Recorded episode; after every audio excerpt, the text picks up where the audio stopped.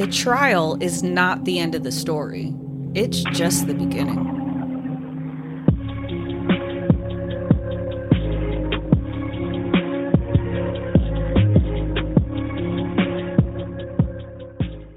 Hey guys, welcome to Crime Over Cocktails. I'm your host, Tiffany, and today I have special guest Jan Canty, PhD. Well, welcome. Well, so thank you. you thank you. You are a psychologist. I am. About 45 years now. oh my. Good for you. I always found that so interesting. Yeah, it's the human uh, mind. I like it. I I would choose it again. You lost your spouse in 1985? Correct. July. July. What happened? It's a very complicated story, so I'll try to condense it down to this the overview. I mean, it took me a 400 page book to describe it. So, uh, in a nutshell, um, this is really abbreviated, but in a nutshell, we've been married 11 years. He was 18 years older than me. He was a psychologist. And when I met him, I was a high school grad.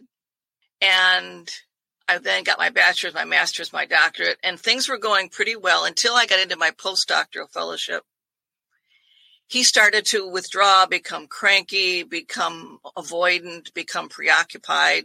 I didn't know why. I attributed it to his age because he was a lot older. That wasn't it. Really, in hindsight, what it was is he felt no longer needed. He felt no longer the authority. He felt no longer as if he was in charge.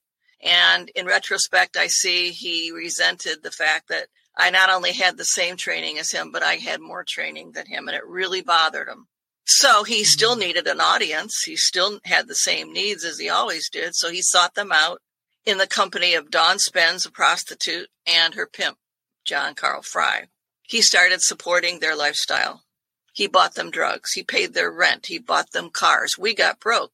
We ran out of money and they didn't take well to that. So they murdered him. And John Carl Fry dismembered him.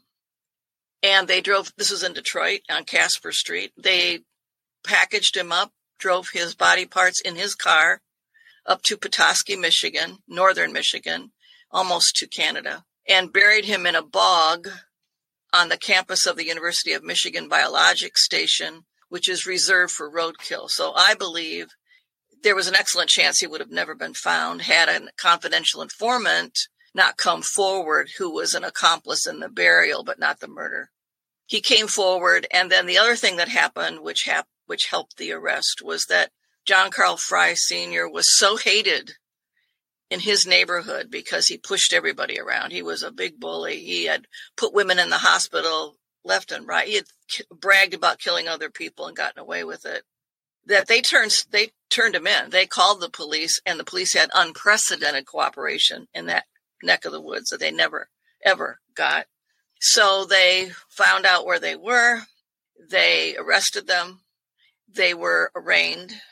Then the media frenzy was like insane because it I checked all the boxes. It was a fall from grace, it was salacious, it involved money, it involved a sex work. I mean, you name it, it was checking all the boxes. So the media was relentless with a capital R. They even disrupted his funeral.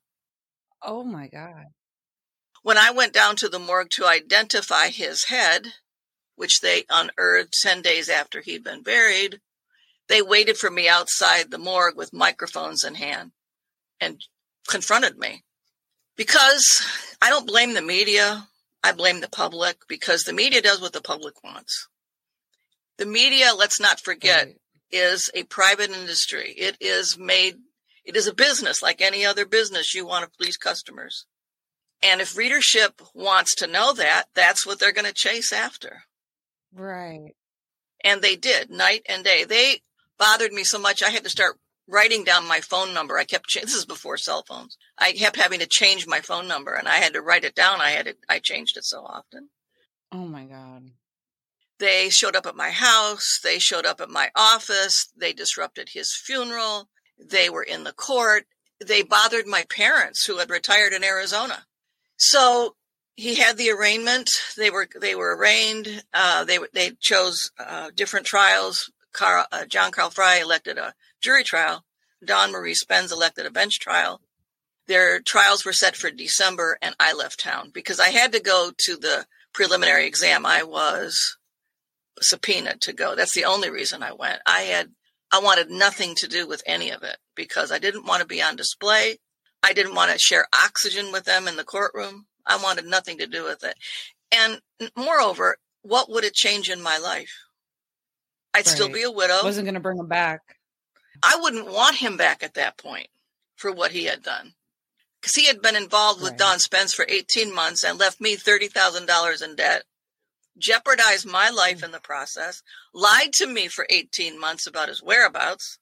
I wouldn't, I, I it meant nothing to me. It was in my rear. I like, buddy, you had so many opportunities to back out of this. How dare you? How dare you do this to our life, to your life and mine? Squander our life savings. Right. I had assembled, for example, a scrapbook, a, a photo album of the contents of our house. I kept sensing something was amiss. And I was on this mission to feel safe. I couldn't put my finger on it. This is before he was murdered. So I assembled a photo album in the case our house burned down, listing all of our major belongings and the rooms they were in and photographs of it all organized in a file so that if we ever had to file an insurance claim, we would have ev- even photographed the contents of our drawers to say, you know, this is how many scarves I have and this is how many shoes I have. He gave that to them. So now they had the contents to my house, the layout oh of the oh house, God. the make and model of our cars, our phone numbers, and in the end, he gave them the equivalent in today's dollars of $350,000. So I wouldn't want him back. I agree. wow. I had to go to the preliminary exam, and that's the first time I saw them, at the only time I saw them in person. And it was a media circus. They checked for weapons at the front of the courtroom, which is standard procedure, but they also checked for weapons as we went into the courtroom itself, because, as I said, he was, John Fry was known to have a lot of knowledge about other murders in the city, if not himself. And it was a circus, and I wanted nothing to do with it. The defense attorney asked me very few questions. In fact, he stipulated to my and wanted me out of there ASAP. And the uh, prosecuting attorney only asked me a few very ridiculous questions like, Did you give anybody permission to dissect your husband's body? Well, first of all, the answer is obviously no. But second of all, he wasn't dissected, he was dismembered. There's a difference. Right. Dissection is a medical exploratory surgery done by a skilled surgeon. That's not what John Carl Fry was. And when he died, and when he had dismembered him, he threw the body parts all over the freeway on the up that were non-identifiable. All he was high as a kite, all the way up. To, they found it on the freeway, freeway ramps behind us. It was gross. So after the preliminary exam, when they were held over for court, I decided then and there, I'm not going to court. Nothing in my life is going to change. And I don't want to see these two ever again. I don't want to be a part of this. So I left town during the trial so that nobody could reach me. And they still would not let up. For a year and a half, they kept bothering me, the media. I did not realize until many, many years later that the reason for that was because one of the reporters wanted to write a book.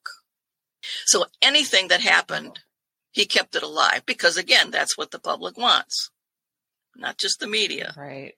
So when John Carl Fry escaped, that was in the news when she got out, she was only she only was um, the judge asked me what I wanted for their sentences, and I got exactly what I asked for.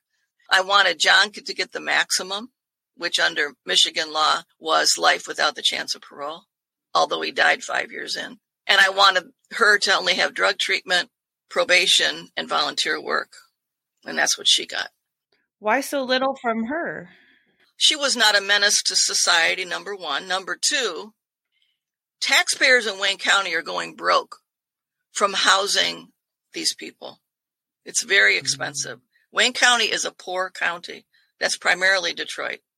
The taxes are through the roof. I mean, we pay federal income tax, state income tax, Wayne County tax, Detroit pop, property tax, and other taxes on belongings. they came into my office because where's my office was in Detroit. Oh, we, we're going to give you this amount of tax on your desk and that amount on your lamp and that amount on your chair over there. You're taxed to death because there's no money in Detroit. And I thought they don't need to go further into debt because of her. It wasn't so much that I had mercy on her. I had mercy on the taxpayers. Mm-hmm. And I did not perceive her as a threat to society. I did him, but not her.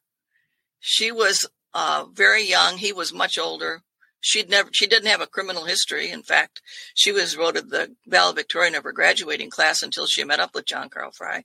And I figured she'd bounce out of it. And she did. She's made a success of herself. So she was out and on the streets before I could even finish selling my house. But when I did and I moved locally, the media still hounded me. And after 18 months, I'd had it with the media. I'd had it with the pointing from people. I'd had it with people stealing from me outside my house. You know, these death tourists that like to come by and point and uh, take pictures of themselves in front of your house. Oh, looky here. What we have? I didn't know people did that. I had it the whole thing. Oh, yeah. Day and night. Spotlights. Oh, oh yeah. my gosh. Oh, yeah. They had blogs about it, even 15, 20 years later on the internet. So after 18 months of that, I cut all my ties, my friends, closed my practice, which I'd worked for 10 years to develop, sold my house, and did not speak of it, left town, and did not speak of it for 30 years. That's the story in a nutshell. Oh. There's a lot more to it, but that's the nuts and bolts. That's crazy. Yeah, see, people don't take into consideration like the people who are going through it. Obviously, you know, like that was a lot for you. And why why do you think that is? Why do you think people don't? Because it's not them. It's not happening to them. But neither is the murder, and they pay attention to that. Right. I don't know. It's for their own selfish greed, I guess. I just feel like people don't always put themselves in others' shoes. Right. God. I've always said that the story begins at the trial. It doesn't end there. Mm-hmm. And that's where most stories end publicly. Movies, books, even research, scholarly research. You could find books and rooms full of research on serial murderers, which are very rare. But you want to find out research on homicide survivors? Good luck. Right. We don't exist. And yet, for every homicide, there's eight to 10 people that are deeply and immediately impacted. And it goes down from one generation to the next because it becomes part of that family's legacy. My daughters are an example. I adopted them out of, out of uh, social welfare. Their mother had been murdered. And their grandmother, who I eventually tracked down, is of course horrified that her daughter was murdered. They're bothered because it was their sister that was murdered, and they're bothered because it was their mother that was murdered. That's three generations that were impacted by her death. And so it doesn't end with the immediate family, it doesn't end with that generation. That's a lot of homicide survivors out there. Yes, there is. Yep. There are so many nuances that the public doesn't know about, doesn't give thought to, that researchers don't look into, that movies don't talk about. And that's why I'm on a mission to fix that through my efforts because we are in the dark. We don't even connect with one another. It took me, as I said, 30 years to talk about it.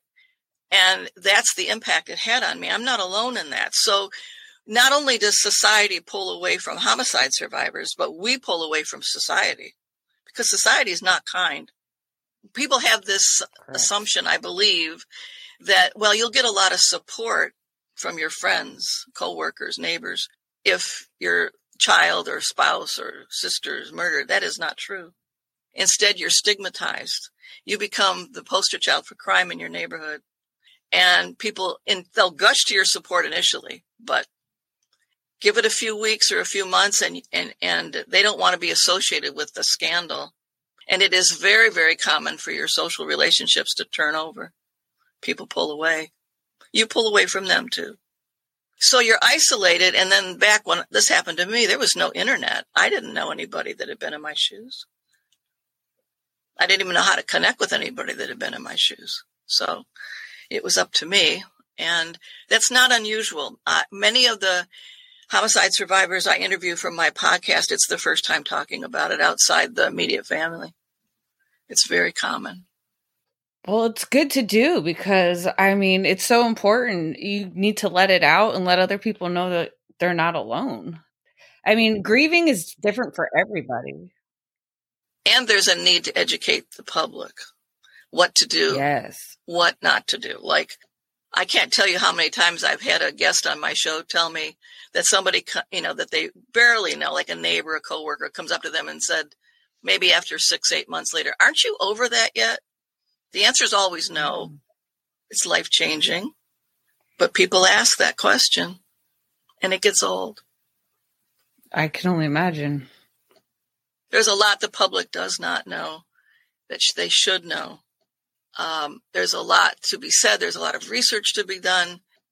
There is so much work to be done. And, you know, I'm in my 70s now. I only have so much time to do it, but I'm trying. I have uh, the one book out, but that was that was more of a true crime memoir. The book I am coming out with in spring, it's uh, like a manual. It's a 23 chapter book written in concert with 17 other experts, taking people through the process, starting with the death notification, dealing with the media, planning the funeral, going to court, so on and so forth, down to long term adjustment and parole and advocacy. And it's entitled What Now? Navigating the Aftermath of Homicide and Suicide. That's great. People don't think about what's all involved. It is, no. it's never ending. That's great that you decided to do something about it. Just for an example, here's another angle people don't give any thought to. I, I, bet if you were to ask anybody this, they wouldn't be able to answer the question. If you were to ask them, what's the financial fallout Describe what happens financially to people who have murder in their family. I bet most people haven't even thought of that, let alone be able to answer that. And the bottom line is after five years, they're about $48,000 into expenses on average. Wow. From the funeral, loss of income, having to move, medical, increases because your health starts to slide, you know, increased babysitting, you name it, it goes on and on. And it's not, and it's not with planning, it's comes from out of the blue. Right. Yeah, I never thought of that part. No, most people don't. Only, only one out of 10 homicide survivors even have life insurance to cover a funeral. Many victims of homicide are, are young. And so young people tend not to have life insurance. And the few that do are usually turned down by the life insurance company to pay for the funeral. If there's any question of a crime involved, let's say they were chasing, being chased by somebody in a gang and they're, and they got, they're going to deny that. So what's happening because of that is there's a slow but steady increase in families not even claiming the body because they can't afford a funeral or they'll donate them to body mm-hmm. farms because the average funeral today is about nine to ten thousand dollars. Then you have the cemetery plot, which is an additional twelve hundred dollars. Then the maintenance on the on the plot, which is an additional five hundred dollars. Families just can't afford that, especially if their spouse or boyfriend or girlfriend right. was killed and they're the breadwinner. Like in my case, my husband was the breadwinner. I had just finished my training as a psychologist two weeks prior. So I was probably earning the equivalent of, I don't know, $800 a week. and I had expenses like you wouldn't believe. He, cause he left me behind in, in IRS payments, the mortgage, my car payments. He had his funeral, his office rent, and so that's where the $30,000 debt came in, which today's dollars is more closer to about $80,000 in debt. Wow. And I'm earning 800 a week. And his social security payout benefit was $225. I had to pay that oh all God. off. And that's just one slice. That's just the financial piece. That's not dealing with the social, right with the legal, with the physical health problems. I mean, it, it's just, it's like an onion. It just keeps layering and layering and layering. And And, and and so most people go into this blind. They have no maybe it's a good thing, but they have no idea what's in front of them. They're just taking it a day at a time. Right. Because there's no instruction on it. There's no resource on it even. And even if you went to see an expert, let's say a homicide detective or a uh, ER doctor because you have a heart attack over this or a clinical therapist, they can only offer you a slice of help because if you go to see a clinical therapist, how can they help you with the financial piece?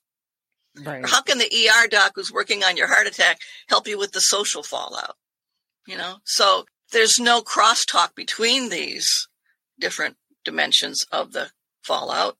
And people don't even know what questions to ask or resources that are available. And there aren't a lot out there. What have you found that is out there? Self help groups is the primary benefit. They're not available in smaller areas, but we do now have internet and you can get some help online. But even most clinicians, social workers, psychiatrists, psychologists, counselors have zero to minuscule training in trauma and almost nothing on homicide. So they're going to learn from you being their patient. Mm. That's not a situation you want to be in. No.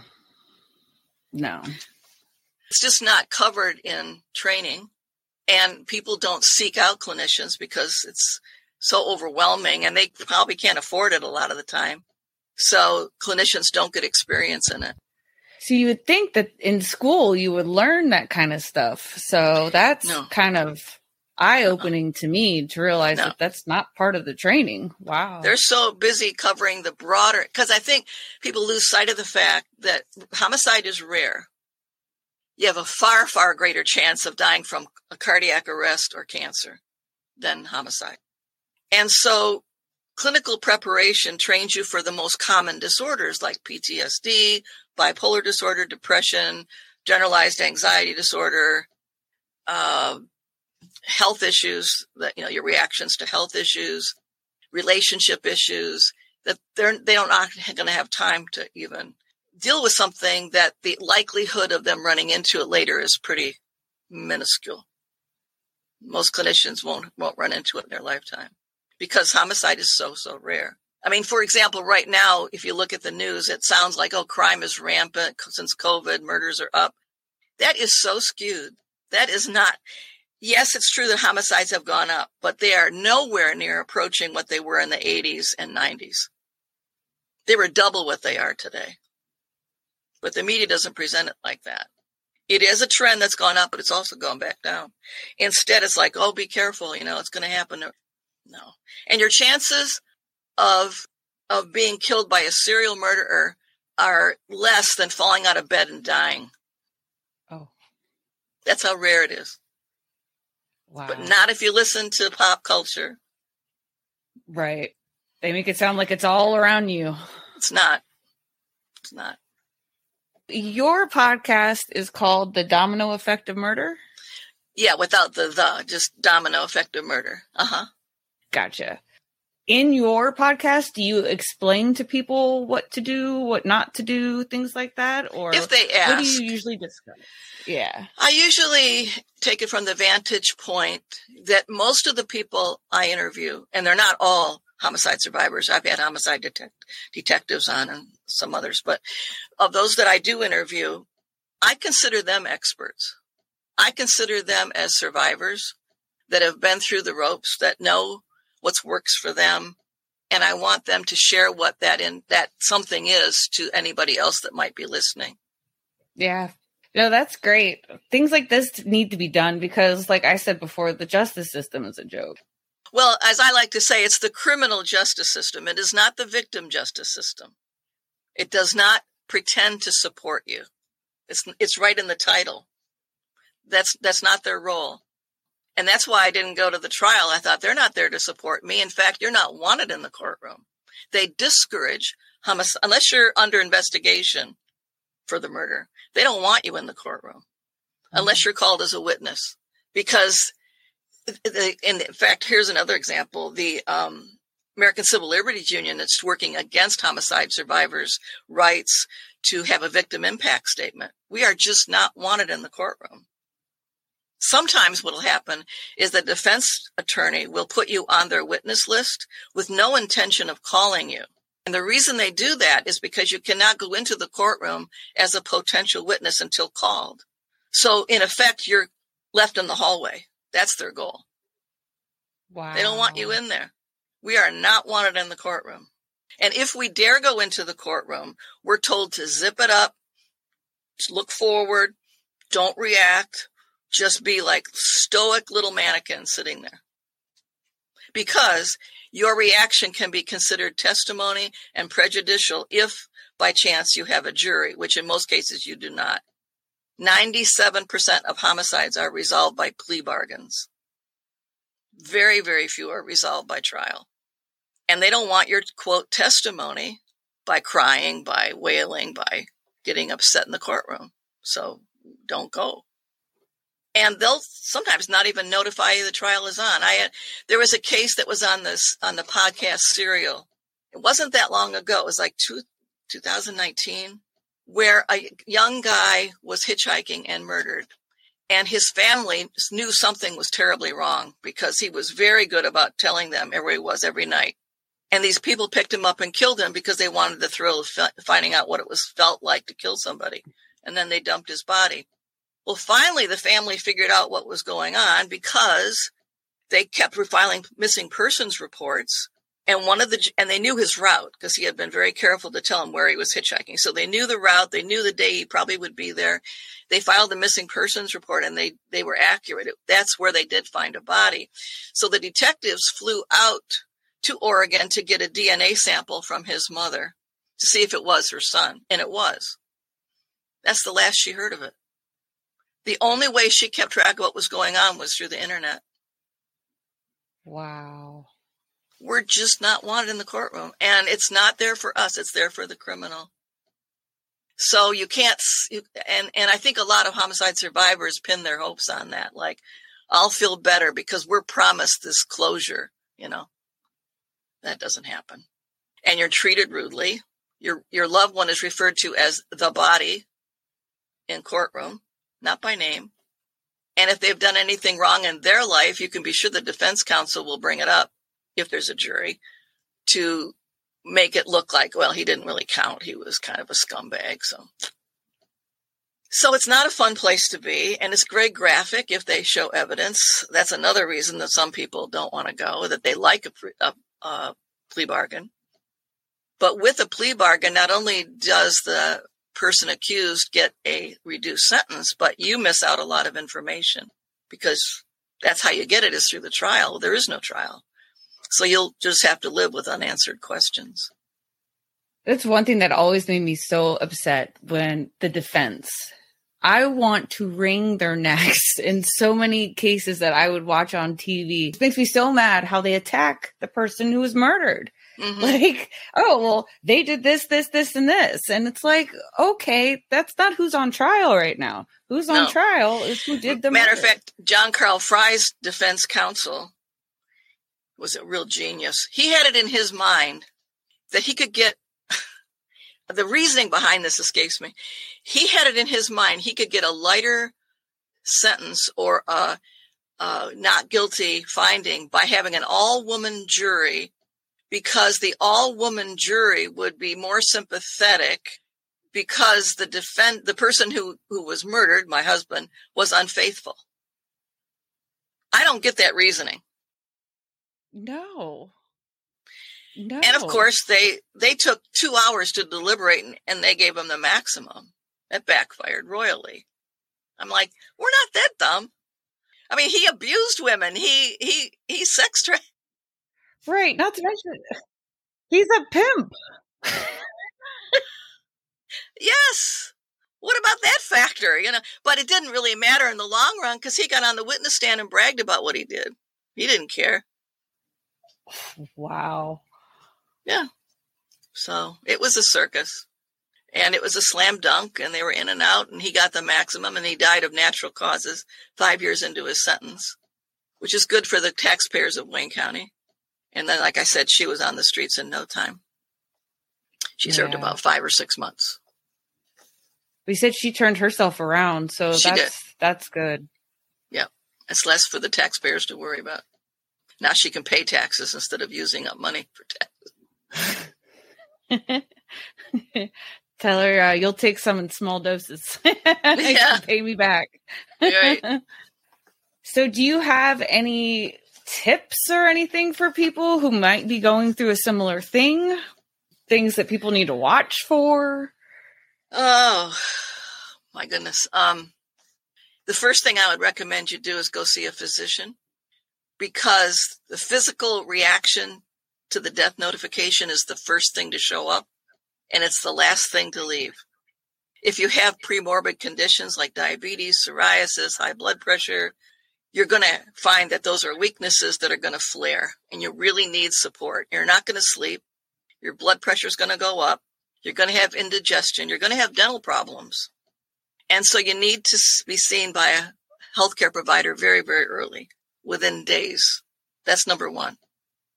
Number two is ratchet down your expectations for the criminal justice system and for your social support system, because that's not going to be supportive.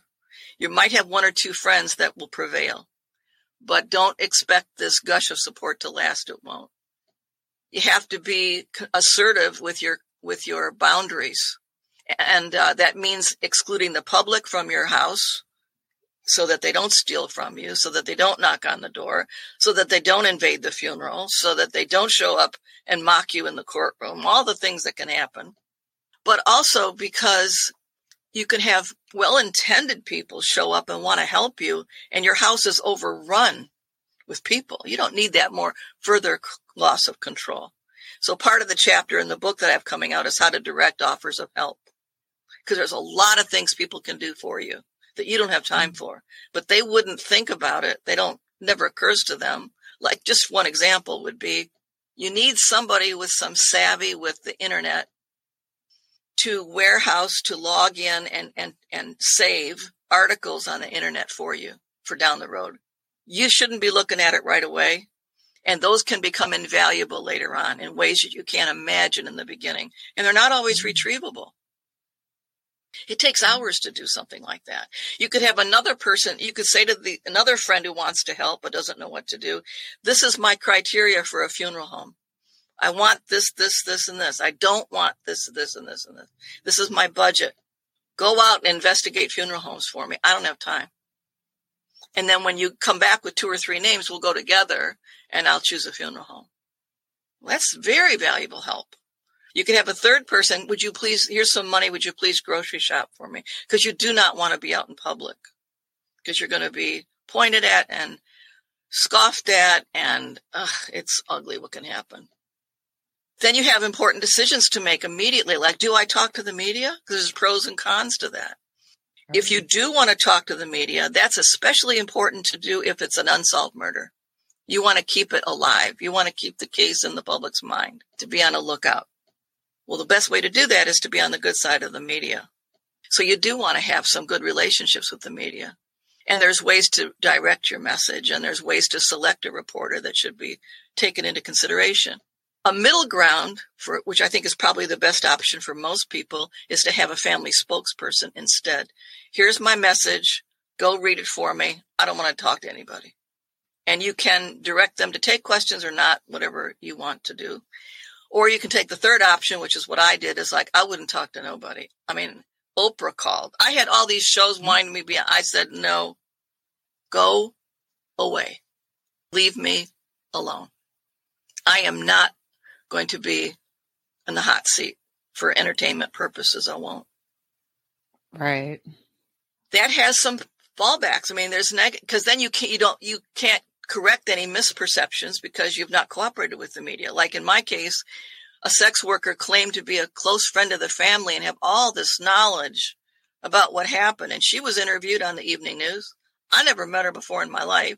I didn't know who she was, but I had no input to correct it because I chose not to talk with the media. So there's pros and cons to each of those. And that's a very, very early consideration. There are special ways to address it to children if they are the victim, you know, the um, survivors, uh, let's say the children of the person who was murdered. There's there, you don't want them as part of the media and you don't want them interviewed and you do want to communicate with their school about what's happened and you do want to help explain what's happening to them depending upon their age, of course. So you're in 15 directions at once. You want to take down the, the deceased person's social media accounts immediately so they can't be hijacked and uh, sold. Mm-hmm. You want to uh, close down financial accounts of theirs immediately if, if you have the authority to do that. Because your private life is now open to the public and you just don't know the people that are waiting in the wings to take advantage of social security numbers, for example. But there's so much to do and you are not sleeping. You're exhausted. You don't have the wherewithal to do any of it because you're overrun with grief. That's your task. Your task is taking care of yourself and dealing with your grief. You don't have time initially to search out funeral homes, dealing dealing with the media, safeguarding your home, shutting down media account. There is so much to be done. You really do need the help of people, and people do come forward and want to help, but you don't need casseroles. You need people doing those other things, you know, but right. they don't know what to offer. But there are things. I have a checklist in the book. This is what you can have them do. Have somebody take a role and pick a pick a, cha- a task. There's 20 things here that they could choose from. You know, maybe they want a dog sit for the night. That'd be helpful. Um, there's a lot to be done and not enough energy and time to do it. Yeah. And then to hook up with the right kind of support group. Their support groups are not created equal. Some won't feel like home. And once you find one, hang on to it because you're going to need it. Get a hold of a victim advocate. They, they weren't around. They weren't even thought of back in my day, but now we have victim advocates and through the court proceedings, they can be extremely helpful. But after the verdict, they usually go by. So mm. by then, hopefully you have other kinds of support in your, in your life. Right. And then the other thing I want to address that I don't think is talked about enough is the flip side of all this, which is a phenomenon that you may or may not have heard called post traumatic growth. There's research by Tedeschi and others which shows that people that go through trauma that are not initially resilient can come out stronger in the long term for it because they find that they have been tried and and they've come out on they've survived it they look back and they say i don't know how i did it but i did it they have grit they are flexible. They've learned from it. They are advocates. They feel stronger for it. It raised their confidence and they become advocates for others coming down the pike. And, and that's something we don't talk enough about. It, it's not, that's not the ruination of your life. It's true that many people, about 40% do develop PTSD, but they don't stay stuck there. The majority bounce out of that within a year. And like I said, about they, the research says not so much for children, but I'm talking about adults now. About 70% develop post traumatic growth. We don't talk about that. We should be. We should be talking about it in school. I wish we paid more attention to how your brain functions with all the dedication that we do to how football goes in school. But we don't talk about right. brain function in school. We don't talk about things like how to deal with trauma. But the truth is, many people will be have a, tra- a trauma as an adult, whether it's a car crash or a, you know child becoming severely ill. There's all kinds of things that can happen, but we don't prepare people for it. Very true. Very, I like that. That they should take that into consideration as well. Like they do all these studies, you know, why? Because football is what people love and it's entertainment. Da da da. But what about other things Life that skills. happen to you? Yeah.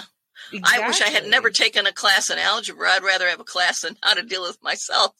I've never used algebra since I left high school. but oh well. Neither. Don't like math. yeah, no, I mean Absolutely. I mean that would be a very important class to have. yeah. Yeah. Or just a life skills class, you know, what does it mean when you sign a lease? Um, what do you do if you're in a car accident? What to do and not do in a car accident? How do you understand the grid system of the freeways throughout the United States? So if you're tossed out of a car, you look at the number of the of the interstate and you know where you are because you know that the if, if it's an even number, you're on an east-west highway, and if it's an odd number, you're on a northwest highway. That's kind of basic stuff people should know, but we don't yeah. teach it. So, anyway, there's a lot of lot to be done, and and fortunately, yeah. because of shows like yours, there's opportunities to talk about it. Because otherwise, I don't know how you get the word out. I don't. Uh, you got to reach big groups of people. I've spoken in international conferences for homicide detectives. I've tried to go at it that way because that's a whole other group that doesn't know a lot about homicide survivors. That's not their job.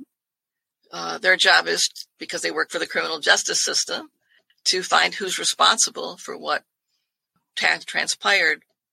And then there's the other wrinkle of being wrongly accused of the murder. That's another whole other thing that I've gotten involved in with wrongly convicted murderers, people that were truly innocent.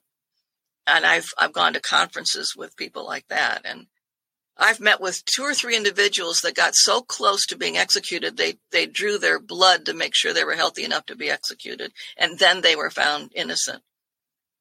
Wow. So we need to know what to do and not to do if we sense that we're being accused of the murder early, early on. I'm talking very early on. What do you do and not do?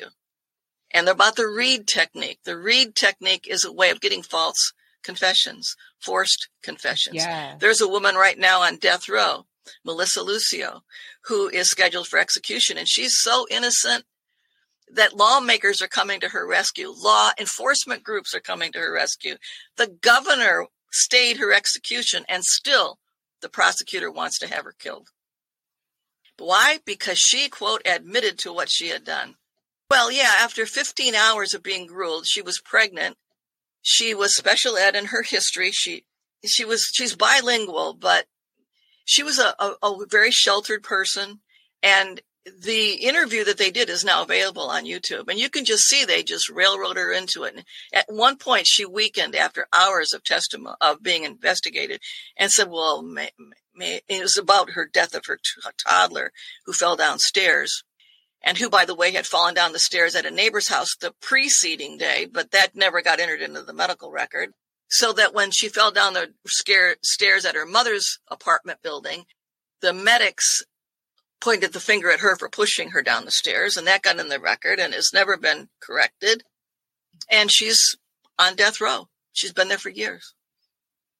Wow. People need to know that people are being about 3%, 3 to 4% of all executions involve somebody innocent that are later, it's like, oops, sorry, we goofed. We need to know about prosecutorial immunity and the, and the games prosecutors play and get away with because it's condoned by and reinforced by the Supreme Court. They've, they can enter illegally obtained evidence. They can enter for forced confessions there's all kinds of tricks they can play. Why do they do it? Because the public wants a, a public, uh, a prosecuting attorney that says, I'm strong on crime. I get convictions. And they go, yes, yes, we want that. Doesn't matter if they're innocent or not. We want convictions, you know? Right. They want somebody to pay for it so they feel safer. And the public cannot imagine confessing to a crime you didn't do, especially murder. So if you confess to it, you surely must have done it. Not true. I felt that way. I was like, I would never say I killed someone when I didn't, you know? But when you watch some of these tapes, the way that they turn it, well, then how would you have done it if you think that you could have? And then you go, okay, well, maybe they did this, this, or this. Well, if you get one of those things right, you did it then. And it's like, it's just crazy how they turn it. And in the United States, police are allowed to lie to you up until the point that you have your own attorney. Now, after that, they still may lie to you, but it's not condoned in other countries. It is here. And they can say to you, well, we have CCTV footage of you in the vicinity at the time of the murder. How do you explain that? And it's totally a bald faced lie. And well, I, I, don't know. I don't know why you would have that. I mean, the person's trying to think, where was I? You know? And so the Reid technique R-E-I-D is being used. And if you look at the TV show, The Making of a Murderer, that's what they're using. That's what they use to convict his, uh, the nephew. He's, he's innocent, but he's, you know, he'll never get out. It happens. And so one of the things I'm trying to say to other homicide survivors is, which is very hard, they don't want to hear this. go into the courtroom with an open mind, even if they confess to the murder. They not they might be innocent. They might be. Just go with an open mind. Now, 97% of the time, they'll probably really have been the culprit, but not always. And do you want to have an exoneration 20 years down the road? Then what do you do? You're a homicide survivor that, mm-hmm. that cheered the conviction. Then they come to you and say, well, the person's been shown to be innocent by DNA evidence. And then the media plays back your footage on the news of you rah-rahing the conviction. Tell me you don't feel like an idiot. And you're back right. to square one. Not to mention the real person, they're still out there walking around. and some have committed other murders in the meantime. Yeah. And then you got to worry will they come after me because, or their family members? Because I wanted them behind bars. And you start all over again. So yeah. you got to have thick skin. You got to have support. You've got to know the, the do's and don'ts of what to do early on so that you can keep yourself safe and healthy, so you can protect your children, protect your finances, uh, so you know how to deal with the media, so you know how to to get a, a good funeral home if that's what you want to do, or cremation. Uh, and then it gets, there's a lot of nitty gritty things that people don't know about. Like, can I fly on commercial airlines with the remains of my loved one? And let's say they're murdered in LA and I live in Boston. Can I bring their remains back on a commercial flight in a, you know, if they've been cremated? The answer is yes. There's, there's ways to do it. You have to do it certain ways, but yes, you can. Right. People need to know that you don't need to get a casket at the funeral home. They're going to charge you three times the amount that you could pay on Amazon or Walmart and have it delivered. And that by law, they have to accept it. I didn't know Walmart sold caskets online with a 12 day turnaround for the for the uh, delivery up to 12 depending on where you're at up between 3 and 12 days and it's a lot cheaper wow. than buying it at the funeral home not as convenient to be sure right but you know there's a lot of people that are involved in your life after you have somebody murdered, whether it's a funeral director, homicide detectives, the media, neighbors, it goes on and on. And some have your best, uh, best intentions, your best uh, needs in, in their mind, but others want to take advantage. And so you got to know where to draw the line, what questions to ask, and other resources that are out there. And it's an impossible task to do on your own initially because you're not even thinking straight. As a matter of fact, here's just one example from a physiological standpoint. When anybody is faced with a trauma, it could be a car crash, doesn't have to be homicide, the blood flow to the speech centers of your brain is reduced. So the blood flow being reduced to your speech centers mean that your speech centers are getting less oxygen too. And that is why immediately following a trauma and some reporter shoves a microphone in your face and you're, uh, uh, uh, uh, uh you can't even form your thoughts.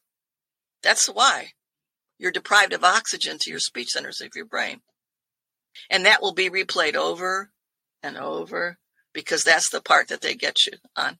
They want that drama because that's what the public wants. I don't fault the media. They are private enterprise and they have to make a profit. And these days, with reduced uh, revenue because of circulation issues, you know, maybe many people get their news in quotes on TikTok. They don't read papers anymore. And because of reduced revenue from advertising, they are just going to go for it when they can. They've got to make ends meet. And they're there as a business. They're not there as a public service. They're there to please the customer base. And I think homicide survivors never to, to lose grip with that, that they're not there as a social worker on your behalf. That doesn't mean that you won't find a kind reporter. You may, but be wary, be careful. And then you have people posing as reporters that are really just a nosy neighbor or vice versa. In my mm-hmm. case, I had a woman show up to my office claiming to be a high school friend of my husband. She was pregnant and she wanted to express her condolences. I'm like, I don't know her, her name. I didn't know her. And then she started asking questions like, well, are you planning on selling your house? And I'm thinking, what's that got to do with expressing condolence? I called security in the building and I had her ushered out. People don't care. Extremely That's intrusive. crazy. Are you selling your house? Yeah. Right. I had a neighbor who I didn't know. I, I made, I love gardening and I went out in the backyard to garden to get some peace of mind. My, my parents flew in finally to help me with some basic stuff like you got to eat. So I was out in the garden just for a little bit, just to get out of the house. And my, this elderly neighbor stuck her nose over the gate and said, "Well, I don't think he was murdered. I think he was it was suicide, don't you?" And I'm like, "What?" That, and he cut himself up. Like Yeah. any like, what gives you the right to say that to me? Right. Don't treat me like I'm a public figure. I am not.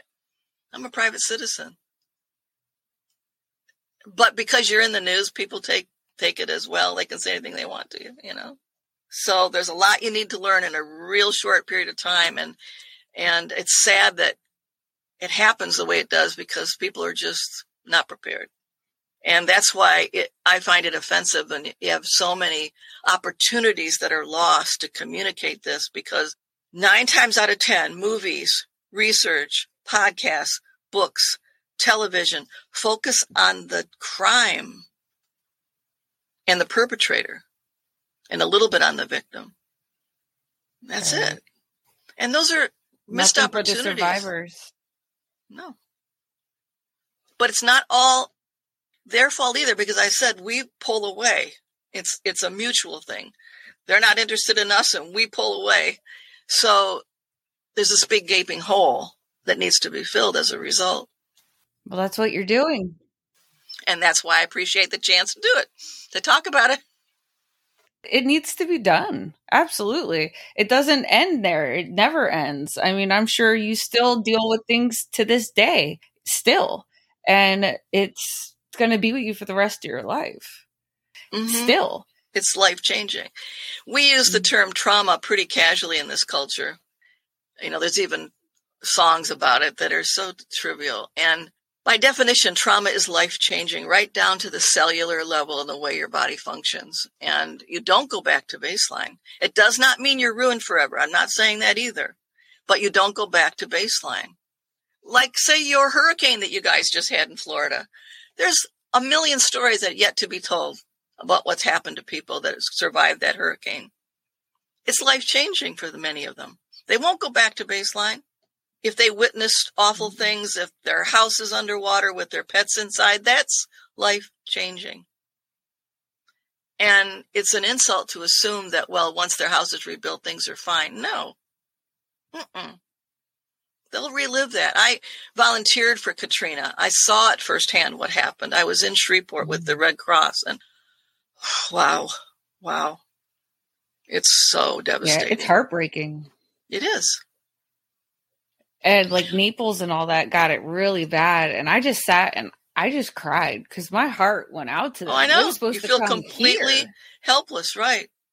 Yeah. And you're going to find, along with a lot of those horror stories, you're going to find heroes come out of it that are totally unexpected. When we had the uh, bombing at the Oklahoma building, there was a guy that was recently released from prison for doing some very bad things. And yet he was working as hard as he could to help survivors get it to ambulances and get to the hospital. Cause it's, you just don't know who can, who can survive and come to your aid. You just don't know. We can't assume the worst of all people because there's a lot of people out there that are willing to do so much to help. They just need direction on what to do. right. So it's the yin and the yang. so when is your book coming out? You said spring? Spring, hopefully. We settled on a cover. I today this morning I got up early and I just finished editing it for like the 50th time. I keep finding little problems with it. Uh, but they're on me to get it to them. So I'm going to get it to them this weekend and we've got the book cover and then we still have to do the legalese stuff and we still have to have it formatted because it'll be on Amazon and they have their own formatting system.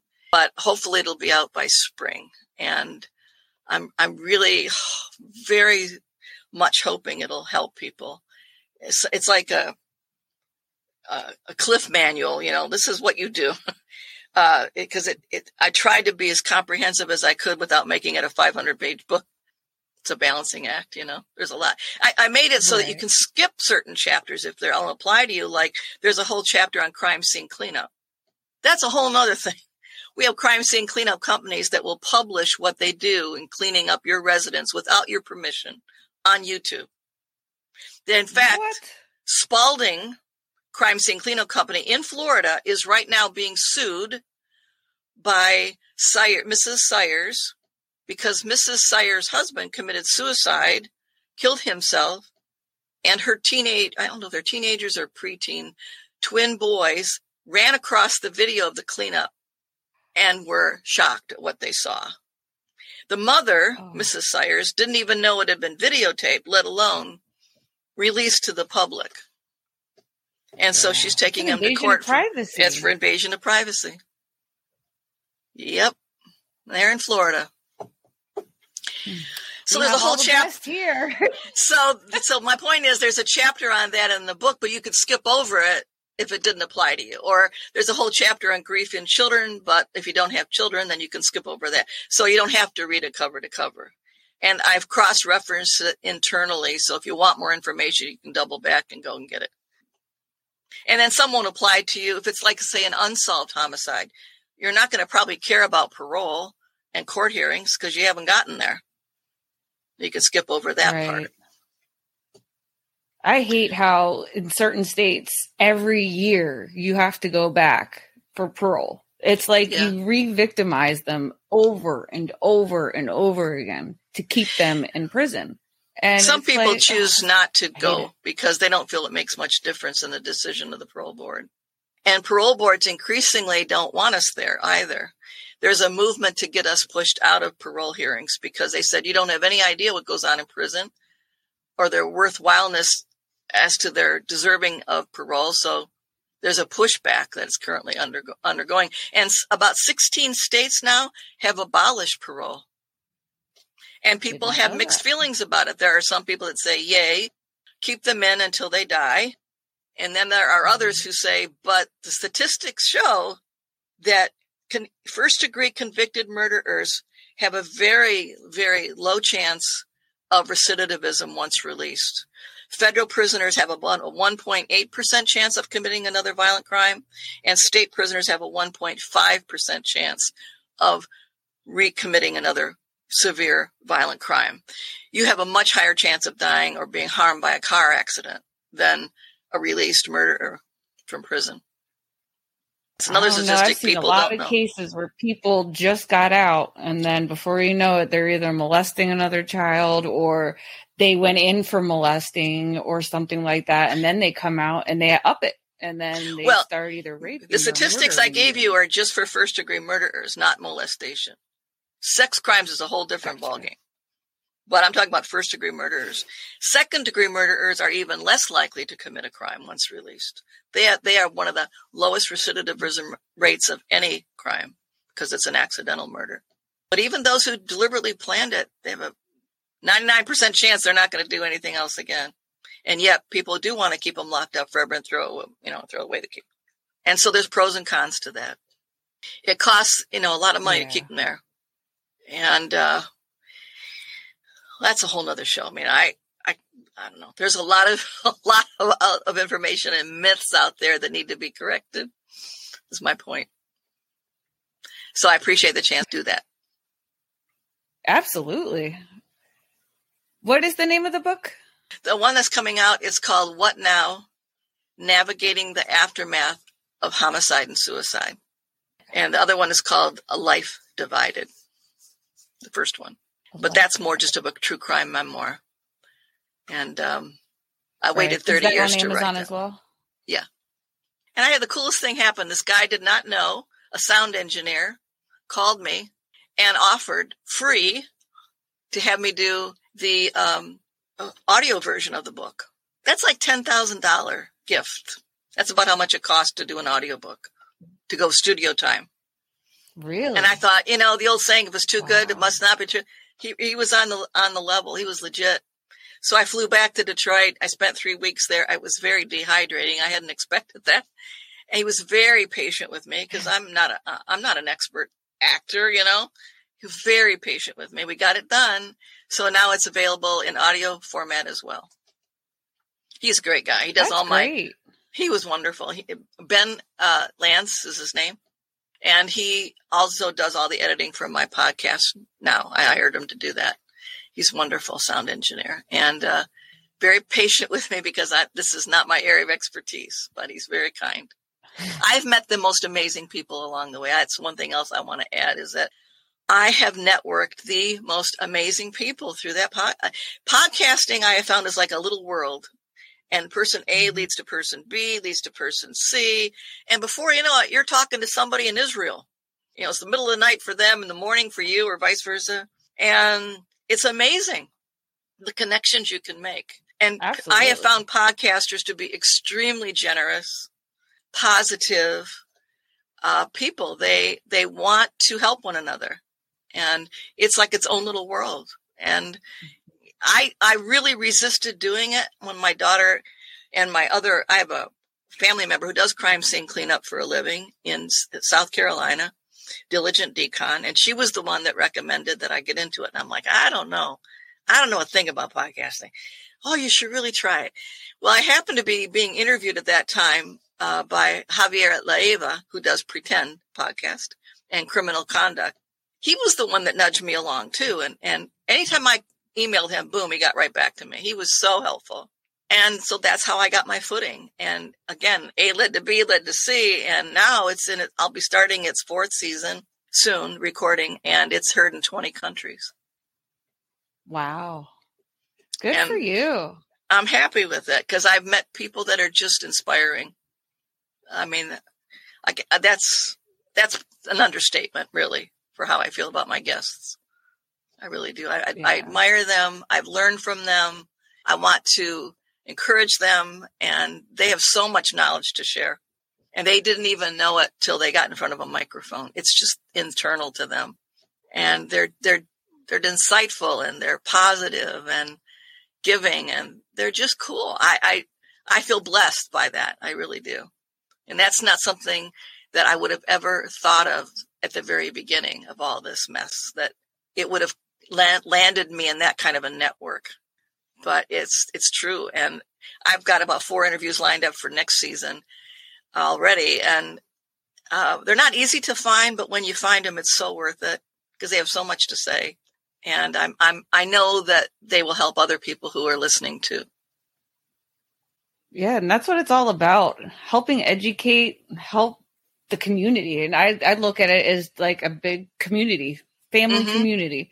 Mhm. Everybody has something that they want to share. There's there's a goal. We all Yeah. have a goal. Yeah. And it's to help other people. And, Yeah, and that's they- what's so great about and they it. do.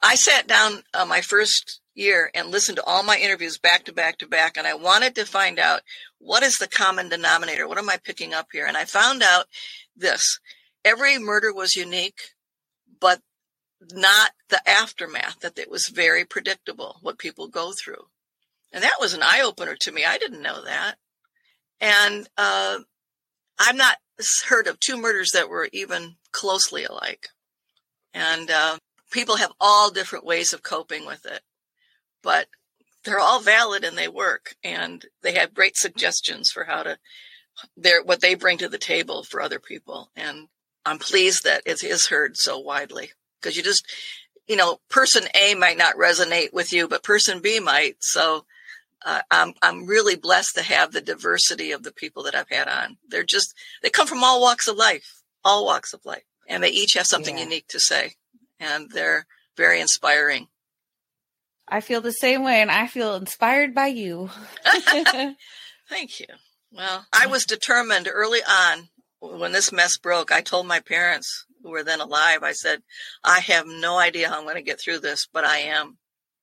I don't know how long it'll take. I don't know what I can do, but I will not give one more thing to those people. They've taken my husband, my money, my peace of mind, my house, my privacy, my fertility. I went into immediate um, um, ab- inability to have children afterwards uh, and never recoup from that. So I said, they're not getting one more thing from me. That's it. I've given all I'm given. from here on out, Yeah. I got to build myself back up. And I don't know how, I don't know how long it's going to take, but that's my goal. And that's where I put 100% of my energy. And it took me 30 years, but I did it. You got to make sure you're ready. Sometimes I think maybe people force it too soon. Yes. And you're not ready. That's right. Everybody has their own timetable. Absolutely right. hmm Yep. Well, I thank you so much. Okay. I love You having st- you on. You stay Yes. safe down there, dry out, and uh, rebuild. Yes. You've got a long way to go I ahead will. of you. It's a beautiful day today. Well, good. Maybe the sun will be out and dry some things up. There's going to be a lot of stories that are going to come out of this hurricane, good ones and bad ones, unfortunately. Everybody's got a tro- story to tell. It seems like by the time you get to my age, you, you're bound to hit some rough, rough spots along the way. Oh yeah. But yeah, so I'm glad you're safe and that we were able to pull this off.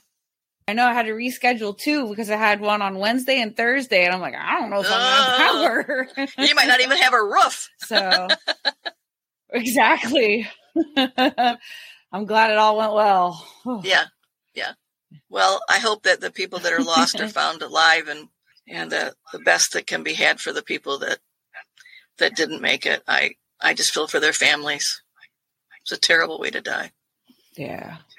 So Mother Nature Yeah. has her own decisions, I guess. Oh yes. Yeah. Well, don't hesitate to call me if you need something. And thank you mo- so much for having me on. It was a pleasure. I mean, you taught me some things today, so Well, good. It's always my goal. All right. Make sure you guys are on the lookout for her podcast and her books. Don't forget, crimeovercocktails.com is your one stop shop for resources or if you want to listen to the episodes. All right, you guys, we're going to talk crime another time. Bye.